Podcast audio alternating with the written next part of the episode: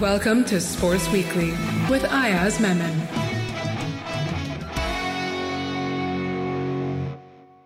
Hello and welcome to Sports Weekly. I'm your host Ayaz Memon.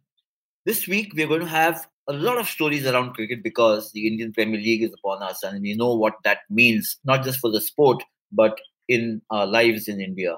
So we look at what's transpired, the action so far, who are the top performers, uh, which teams are leaders, which teams are laggards. But before I get into all of that, let me invite my co host, Mr. Fantastic, who will tell us how things are progressing with the fantasy players. And obviously, he's got some ideas of where the league is headed. Thank you, Ayaz. Hi, everybody. The first weekend is done. We have four games in. And yes, it's very early, but we have a few leaders now. We have a few players we want to keep an eye out on. Sanju Samson in his opening game for the Rajasthan Royals as skipper really, really hit the ball out of the park, right? And he almost saw them over the line. Some of the other notable performers have been Harshal Patel with a 5 4. Not sure he can repeat that again, to be honest. Shikhar Dhawan, a second lease of life. KL Rahul showing why he deserves to be in the India team in all formats. Nitish Rana continuing from last season's performance. Deepak Hooda, Hooda man. I mean, that was some hitting there. Prithvi Shaw. So, are you guys making sure you have the right combo in your team? Notice there were almost no bowlers in this lineup except for Harshal Patel because we've seen very high scoring opening games 180, 190 being normal. In fact, the fourth game hit 220. Uh, it's India, flat pitches, small grounds. You have to expect high scores. So, be careful of which bowlers you pick Go for the slower ones. They're more likely to induce mishits, pick up a few wickets, and get you a few points. Thanks, Ayaz, by the way. What do you think has uh, worked so far and what hasn't worked so far? You know, Indian players, for instance, seem to be faring much better than their overseas counterparts. So, is it the familiarity of conditions or is it the fact that the recently concluded Syed Mushtaq Ali Trophy has given them enough time to stay in form before the IPL? Well, actually, it's both of those, and one other factor, Mr. Fantastic, which is that the Indian talent is really good in, in today's game of cricket. There's just so much talent. The, the talent pool is phenomenally big in India, and these guys are not just bristling with uh, you know desire and ambition to get into the team. There's also so much competition which is driving all these kind of players to higher levels of excellence. Uh, so because there's a clamor for places in the Indian team. But what's also happening, and I think that we need to highlight this, is that it's taking its toll on some players. So let me give you a few examples. Yuzvendra Chahal, Kuldeep Yadav, Yuzvendra Chahal going for plenty in the first match against Mumbai for RCB. The, the match was won by RCB, but Chahal was an underperformer there. And Kuldeep Yadav not even making the cut for uh, KKR in the first match. In fact, they preferred a 40 year old Harbhajan Singh uh, to Kuldeep, and Harbhajan bowled only one over. But that's besides the point. Kuldeep not in the running. What I think the point you mentioned about somebody like Shikhar Dhawan, now he knows that with Virat Kohli playing as an opener, a slot for the opening position is not going to be easy because Rohit Sharma is there. I'm talking about getting into the Indian team for the T20 World Cup. So he has to do something special, something extraordinary to make an impact and at least be in the squad and from there into the playing level. He is managing that. He did extremely well last season. He started off well. So the point I'm trying to make is for the Indian team and certainly for a lot of other teams, this IPL is actually uh, in a way a, a forerunner to the T20 World Cup, which is going to be played in India later in the year. And there's a lot of jostling happening for places, certainly amongst the Indian players you know, looking at how a lot of young Indian wicket keepers like Samson and Ishan Kishan are doing, we might as well have an 11 of wicket keepers by this time this World Cup comes around. Yeah, look, I mean, you know, it's interesting you mentioned wicket keepers, but when you look at all departments, there is tremendous competition. You know, I mentioned about Dhawan, but Prithvi Shaw, fantastic opening match he's had. Uh, you know, he was written off as a almost as a lost cause after his failures in Australia, but he's come storming back and he's got a good mentor in uh, in Ricky Ponting. So there's Rohit, there's Virat Kohli, there's Shikhar Dhawan, there's Prithvi Shaw, and a few other openers. Then there's the whole middle order lineup: KL Rahul, Mayank. Uh, Mayank, of course, is challenging for the opening position. Uh, Rishabh Pant, Shreyas Iyer, Surya Kumar Yadav. For each position, there are three or four claimants. You know, if you get into the spinners, there are seven or eight spinners vying for places, and fast bowlers. You could have eleven of fast bowlers alone, you know, from the Indian talent pool. Absolutely. And yes, we might just be one game in, but what do you think is the challenge that a lot of the overseas players seem to be facing? I mean, Warner, Russell, the Fizz, Stokes, Faf du Plessis, Kieron Pollard, they've all kind of failed on their opening games. And I can understand for a lot of the others, but well, Stokes has been here for a while, so he should know the conditions and the opposition, especially. Do you think it's a question of these guys haven't been sorted by the opposition? And the fact that a lot of these players move around between teams, is there any element of surprise left? Well, that's a good question to kind of think about because what happens is, you know, there are twin advantages. One is when you have a massive tournament like the IPL, a lot of the younger players learn and acquire skills, ideas of how to go about improving their performances or improving the honing their talent because they're moving around with guys who've been masters or maestros in their field. Just to give you an example, Mohammad Siraj spending a lot of time with Dale Steyn last season, and Dale Steyn coming out in the open and saying Siraj is, you know, one one boy for the future, one young man for the future.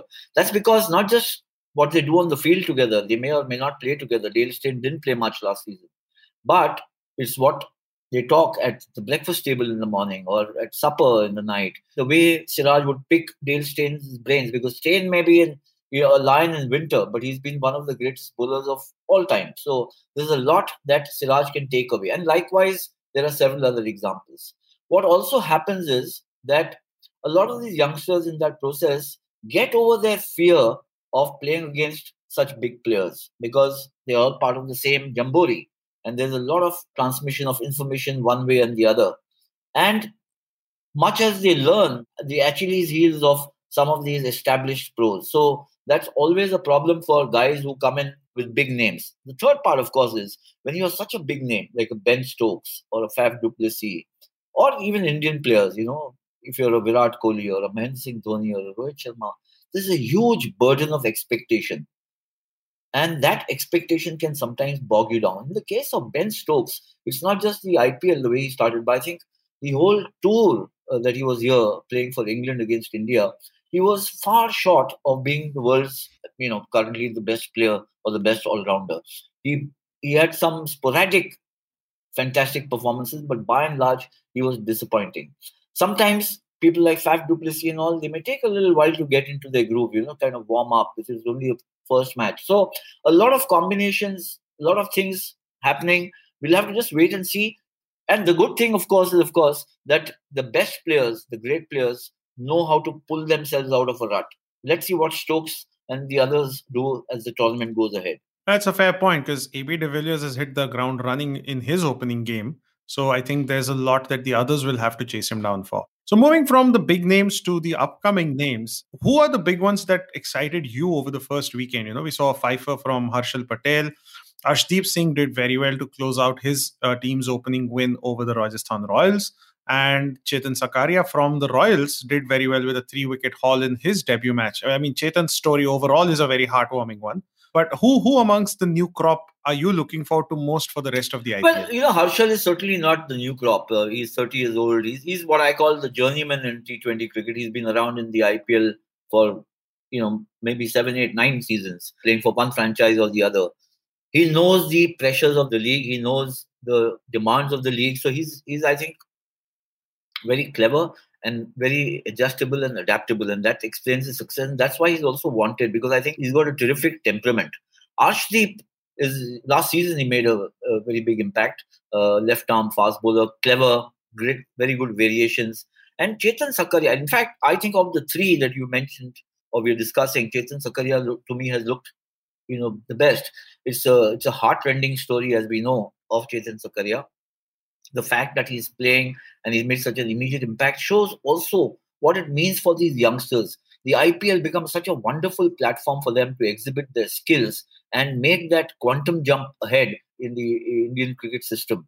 Because if you look back over the last 10, 12, 15 years, almost all your major talent has used the IPL as a springboard, whether you look at a Jadeja or you look at a Ravi Ashwin, Washington Sundar, Mohammad Siraj, including you know, somebody like Rohit Sharma. I mean, yes, he did play under 19 cricket for India, always considered extremely talented. But what he did with Deccan Chargers to start with and the impact he made, and so many of them. So I think that the IPL is something that affords these young players the opportunity to come on the radar of the selectors immediately. Uh, it's a fast track mechanism. And even for somebody like Prithvi Shaw, he's a, you know in his early twenties. He's had a, a, bit of a seesaw career, sometimes up, sometimes down. Now, for him to come back into the national reckoning, even if it means getting back into the squad for the World Test Championship, he has to use the IPL to show, hey, you know, what's happened in Australia is in the past. Here I am. I'm looking to get ahead.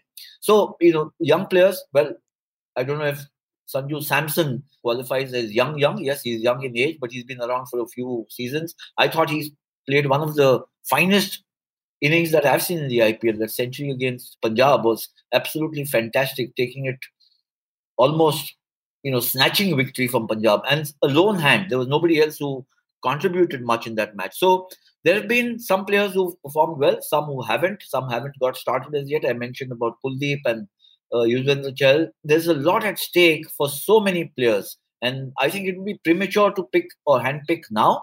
We need to wait for at least the first two weeks of the tournament, and a, a far stronger trend might emerge. Got it. So that's some good insights there into who you guys could also pick for your fantasy teams, by the way. Pay attention closely. So I want to quickly chat about the four matches that have happened so far. And while the Punjab Kings did win their opening game against the Royals, their batting looked on song. But what about their bowling? Or was it just a question of the pitch and the ground? Because uh, both teams were able to score a ton of runs. Well, two tons. But uh, do you think the bowling is a worry for the Kings? Well, you know, I think uh, to be fair to Jhye Richardson and uh, Meredith, this was their first game in India. You know, they've had a great BBL, Big Bash League. That's why they've been paid big bucks to come and play here. But it'll take them maybe a couple of matches more to adjust. I think it's the question of the length more than anything else. It's not pace or skills, it's the length that they need to hit right. And I think that with somebody like Anil Kumble there as coach, that message will have gone down immediately. And the experience being hit all over the park by Sanju Samson. I think the, the big question over there was how fit is Mohammad Shami? And he looked quite fit. Uh, he's been out of action for the last three, four months, much like Ravindra Jadeja. So he's come back. He's come back quite strongly. I was a little surprised, in fact, that they played only one spinner. One would have thought, especially with Kumble at the helm, that they might uh, use even Ravi Bishnoi, who had made such a big impact the previous season. M. Ashwin didn't have much of a game, so it was left to the paceman, and the pitch was sapat, as they say in Mumbai, completely flat. It was a feather bed. Why even Samson and yes. company could chase it virtually chase it down. The other thing which I thought Punjab, if you look at look back at last season, they had a mental block about Rajasthan Royals. They had lost both their matches to Rajasthan Royals last season. In fact, the first match they lost uh, was when you know the Punjab were going so strong, cruising in fact in the tournament, and they came to a thudding halt when they played against Rajasthan. And then after that, for them, recovery became a little bit of a problem. I think Punjab's problem more than just the batting. Batting is not a problem. Neither is the bowling such a problem. I think it's about conviction and self belief. So M. Ashwin would have heaved the largest sigh of relief after the win, wasn't it? Because he was the first one to drop Samson, uh, followed by a drop from KL Rahul, and then there was a third drop at the boundary. What is it with a team that has Jonty Rhodes as the fielding coach? I mean, why aren't they calling when they're running for high balls?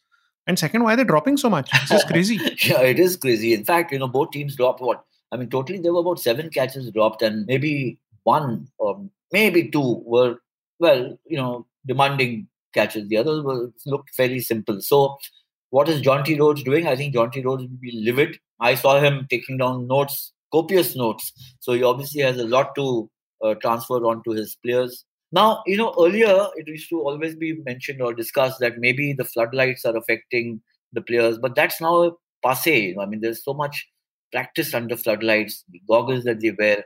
Is it because there were no spectators in the stand at all? Players today are so used to seeing the ball in the backdrop of all the spectators, and then we find no spectators at all. Is that a problem? I'm not so sure. Some research needs to be done. What certainly is a problem, and this is something that you know some of the players. In fact, I was speaking to India coach Ravi Shastri some time back. Now he's not involved in the IPL, so he's quite free. But one of the things he mentioned is that if you look at the incidence of drop catches and stuff that have gone up in the last five, six months is quite crazy. It's incredible. And it's not just about the Indian players, it's about all players across teams. Even the Australians were dropping catches in Australia when India were there. And one of the reasons they lost the second match was because of that. So his feeling was he felt that the biosecure bubble and the time you're spending there, there's something which is hitting the concentration adversely. It's seen perhaps even in the batting, not so much in the bowling, but perhaps even in the bowling, but something. I think there's some merit. This is something that needs to be examined closely by sports psychologists. Fair point. I think what Punjab Kings really need is a communication coach more than a fielding coach right now. Um, moving on to the next game, and this is a mind bender, you know. I, I can't understand why the Sunrisers Hyderabad would not pick Kane Williamson and instead pick Mohammad Nabi.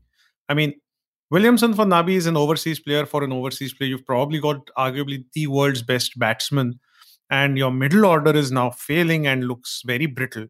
And you go for Mohammad Nabi. I mean, I what's going on the there? choice was, uh, you know, to pick a second spinner or not. And I think they went for that, the belief that along with Rashid, Mohammad Nabi was the best bet because he can also tonk the ball around. But, you know, if he bowls four overs for 25, 26, picks up a couple of wickets, which actually he did. I think he gave 30 runs and picked up uh, a wicket or two. So he did his job. But, you know, keeping Williamson out is always, always a vexing issue. And, uh, you know, Tom Moody, who's now cricket director with Sunrisers Hyderabad, so too David Warner, they are, you know, big supporters of Williamson. But as it happens, if there's Jonny Bairstow in the team and Rashid Khan, then that leaves only one spot open along with you know and David Warner, of course, that leaves only one spot open for an overseas player, and it's always going to be yes and no about Williamson or some other Jason Holder or Mohammad Nabi to increase the bowling options. But I will, I personally think that Williamson will end up playing far more matches uh, than we imagine in this tournament because he's just such a great player. Yeah, I mean, it's criminal to have someone as good as him and then not give him a fair chance to succeed. Uh, moving on to the Kolkata Knight Riders, who did have a fairly convincing win, probably the only second match in the opening set to be not a close game. Nitish Rana and Rahul Tripathi are in starring roles now. And is this another year you think where Indian players will do better than the overseas ones? I mean, KKR would hope that because last year, last season, their big problem was their top order. You know, it was the scoreline would frequently be 50 for 3 in the first power play or little after that 60 for 5 or something like that of course the tournament was played in the uae so pitches did make a difference but if you've got strong finishers like Eoin Morgan, Andre Russell, Dinesh Karthik, you want at least the top four to set up the foundation where these guys can give you that massive boost towards the end, you know, and take the score to 170, 175 plus. But if you're 60 for four or 60 for five, then the whole effort is in trying to resurrect the innings and you end up with scores of 140 145 150 at best which is exactly what happened last season and they were struggling so nitish rana and rahul tripathi both clicking this time was a big boon because it's just if these guys click and they're Shubman Gill and this is all the Indian quotient that you can think about, then it just makes KKR a much stronger team because the finishers are absolutely fantastic and they have a very good bowling attack.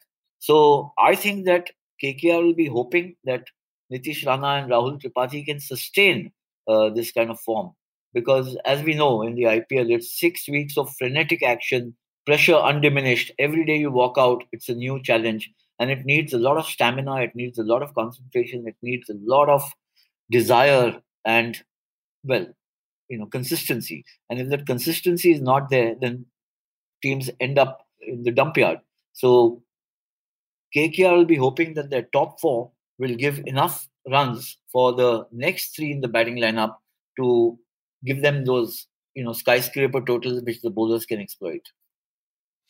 Speaking of aging teams, not that KKR is a very aging one this year, but CSK is, you know, and they lost very heavily do you really think they have what it takes mentally from a team setup point of view? I mean, the batting did okay, uh, but they just don't look like they have the energy or the will to win. I mean, Dhoni looks like he would rather be anywhere else. Yeah, I think Dhoni is the you know Dhoni is the talismanic player there. So I mean, obviously Dhoni circa 2021 is not what he was in 2011 or even 2016, 17, 18. You know, as you get past a certain age, the reflexes slow down and the efficacy of your skills also comes down quite dramatically. In fact, with each passing year, maybe after 35, the slowdown can be very dramatic. Now, Dhoni's value, of course, is as the as a very seasoned campaigner, as a lodestar, as somebody who enjoys the respect, as somebody who, who is tactically and strategically perhaps the best in the business. That's really the the reputation he has. But if he himself is not the match winning, match clinching player that he used to be, then he has to have at least five or six such players around him. Now, who are those five or six players historically for CSK? It's been Suresh Raina, Dwayne Bravo, to an extent, Faf du Plessis, all of them now in their mid 30s. So it's a bit of a challenge for you know CSK because at some stage you'll need the youngsters to be leading the march, you know, taking the taking the match and running away with it, not depending only on the on the senior pros to do it. So they've got a challenge ahead of them, certainly. Nice. And coming on to the last point to discuss today is Mumbai Indians lost yet another of their opening games. Uh, do you think they just looked a little flat? And I mean, despite the last ball finish, was there ever a time when it looked like RCB could lose? Well, it did. I mean, when uh, you know, I think Mumbai Indians fought back very well, having posted a below par score. 159 wasn't really a very high score uh, on that pitch, and they looked at one stage possible. Uh, probably they would get 175, 180, which could have been very, very challenging for RCB. So their Mumbai's famed finishers didn't click. Hardik Pandya, Kieron Pollard, Krunal Pandya. So that affected their score.